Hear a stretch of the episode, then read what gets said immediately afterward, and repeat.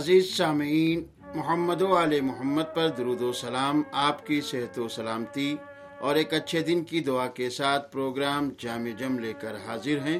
حسین اختر کا سلام قبول کیجیے۔ فرزند رسول حضرت امام جعفر صادق علیہ السلام فرماتے ہیں، بہترین کام وہ ہے جس میں میانہ روی اختیار کی جائے۔ سنتے رہیے جامع جم۔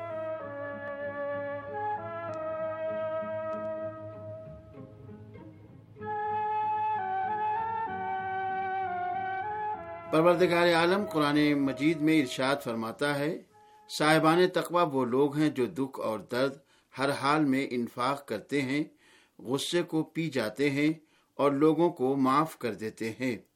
بے شک خدا احسان کرنے والوں کو دوست رکھتا ہے۔ چونکہ صاحبان تقوی سے بہشت کا وعدہ کیا گیا ہے، لہذا اس آیت میں ان کا تعارف کراتے ہوئے ان کے چند بلند و بالا صفات حمیدہ کو بھی بیان کیا گیا ہے۔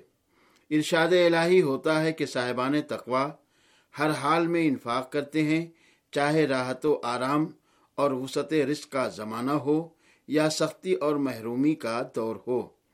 صاحبان تقوا اپنے اس عمل سے یہ ثابت کرتے ہیں کہ دوسروں کی مدد کرنا اور ان کے ساتھ اچھا برتاؤ کرنا ان کی روح و جان میں راسخ ہو چکا ہے۔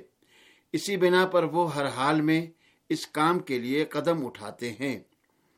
واضح رہے کہ صرف راحت اور آسائش میں انفاق کرنا، ان کی روح و جان میں رسوخ کی دلیل اور سخاوت کی علامت نہیں ہے، بلکہ جو لوگ ہر حال میں مدد اور انفاق کے لیے قدم اٹھاتے ہیں، وہ یہ بتانا چاہتے ہیں کہ یہ صفت ان کے وجود اور ذات میں راسخ ہو چکی ہے۔ ممکن ہے کہ اس مقام پر یہ سوال پیدا ہو کہ انسان تنگستی اور فخر میں کس طرح انفاق کر سکتا ہے۔ تو اس کا جواب بہت ہی واضح ہے۔ اس لیے کہ فقیر اور تنگ دست افراد بھی حتی الامکان دوسروں کی مدد کے لیے انفاق کر سکتے ہیں اور انفاق صرف مال و سروت سے ہی نہیں ہوتا، بلکہ خدا کی عطا کردہ ہر نعمت سے ہو سکتا ہے۔ چاہے مال و دولت ہو یا علم و دانش یا دوسری نعمتیں، اس بیان کے ذریعے خداوند عالم افو درگزر، ایثار اور سخاوت کے جذبے کو فقیر اور تنگ دست افراد میں بھی پیدا کرنا چاہتا ہے تاکہ انسان بہت سی ایسی بری صفتوں سے محفوظ رہ سکے جو بخل اور کنجوسی کی وجہ سے پیدا ہوتی ہیں۔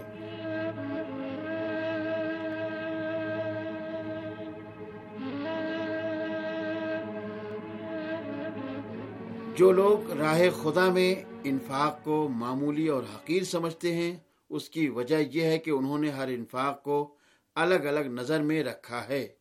ورنہ اگر انہی معمولی سے معمولی مدد اور انفاق کو جمع کیا جائے، مثال کے طور پر ایک ملک کے تمام افراد، فقیر اور مالدار سب کے سب محتاجوں اور ضرورت مندوں کی مدد کے لیے مختصر سی رقم انفاق کریں اور اس کو سماجی اہداف کی ترقی کے لیے خرچ کیا جائے، تو اس کے ذریعے بہت بڑے بڑے کام انجام دیے جا سکتے ہیں۔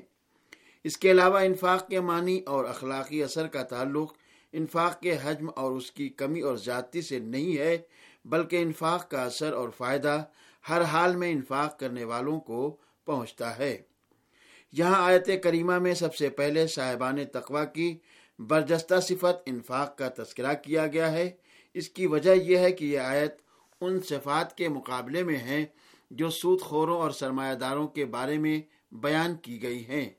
اس کے علاوہ مال و دولت سے انفاق، وہ بھی راحت اور سختی کی حالت میں تقوا کی واضح نشانی ہے۔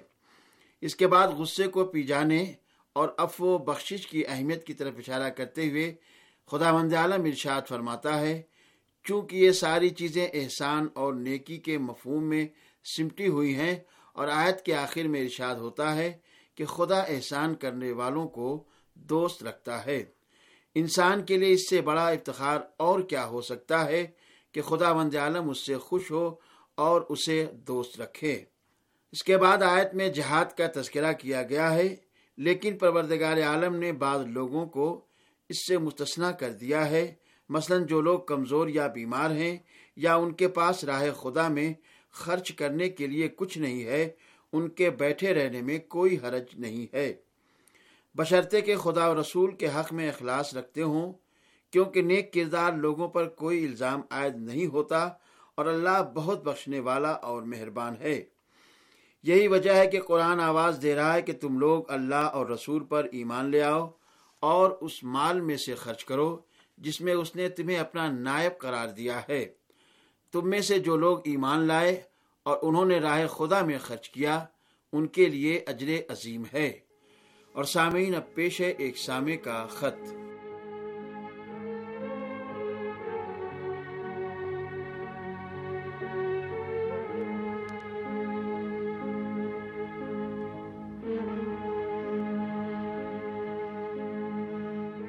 محترم ریاض حسین ڈار صاحب، سوناواری تحصیل سری نگر کشمیر، ہندوستان سے لکھتے ہیں کہ کافی دنوں سے ریڈیو تہران سن رہا ہوں۔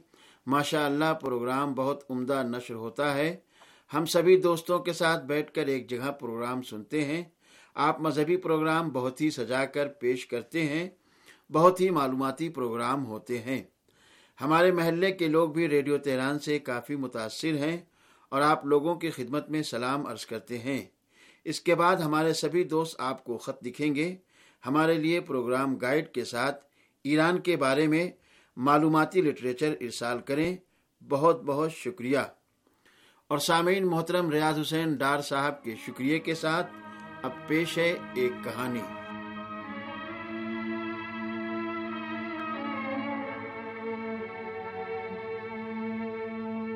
حاتم اسم تیسری ہجری قمری میں خوراسان کے بہت ہی مشہور عارف و زاہد تھے۔ زہد و حکمت کے بارے میں ان کی باتیں لوگوں کے دل میں اتر جایا کرتی تھیں۔ وہ اپنے زمانے کے لوگوں کی قرآن کی قرآد کے لیے بہت زیادہ حوصلہ افزائی کرتے تھے۔ حاتم کا کہنا تھا کہ قرآن کی تلاوت اور بزرگوں کے واقعات پڑھنے سے تزکیے نفس میں بہت مدد ملتی ہے۔ کہتے ہیں کہ ایک بار جب وہ بغداد آئے تو خلیفہ کو اطلاع دی گئی کہ خوراسان کے زاہد آئے ہیں۔ خلیفہ نے انہیں فوراً اپنے دربار میں بلا بھیجا۔ کہتے ہیں کہ جب وہ دربار میں آئے تو خلیفہ کو بلند آواز میں مخاطب کیا، اے زاہد، خلیفہ نے فوراً جواب دیا، میں زاہد نہیں ہوں۔ پوری دنیا میرے فرمان کے تحت ہے۔ زاہد تو آپ ہیں جو مختصر پر ہی قناعت کرتے ہیں اور مال دنیا میں سے کچھ بھی اپنے پاس جمع نہیں کیا ہے۔ حاتم نے کہا، نہیں، زاہد تم ہو۔ تم نے دنیا جیسی گھٹیا اور بے قیمت چیز پر قناعت کی ہے۔ کیا قرآن نے نہیں فرمایا ہے کہ متاع دنیا بہت ہی کم ہے؟ تم نے بھی اس سے زیادہ تو اپنے لیے کچھ جمع نہیں کیا، سوائے دنیا کے تمہارے پاس اور ہے ہی کیا۔ میری قسمت میں خدا نے جو نعمتیں لکھی ہیں، وہ اس سے کہیں زیادہ ہیں جو تمہارے پاس ہے۔ لہذا زاہد تم ہو۔ ہاتھی میں اسم کی بات سن کر دربار میں سناٹا چھا گیا اور خلیفہ نے بھی شرم ساری سے اپنا سر جھکا لیا۔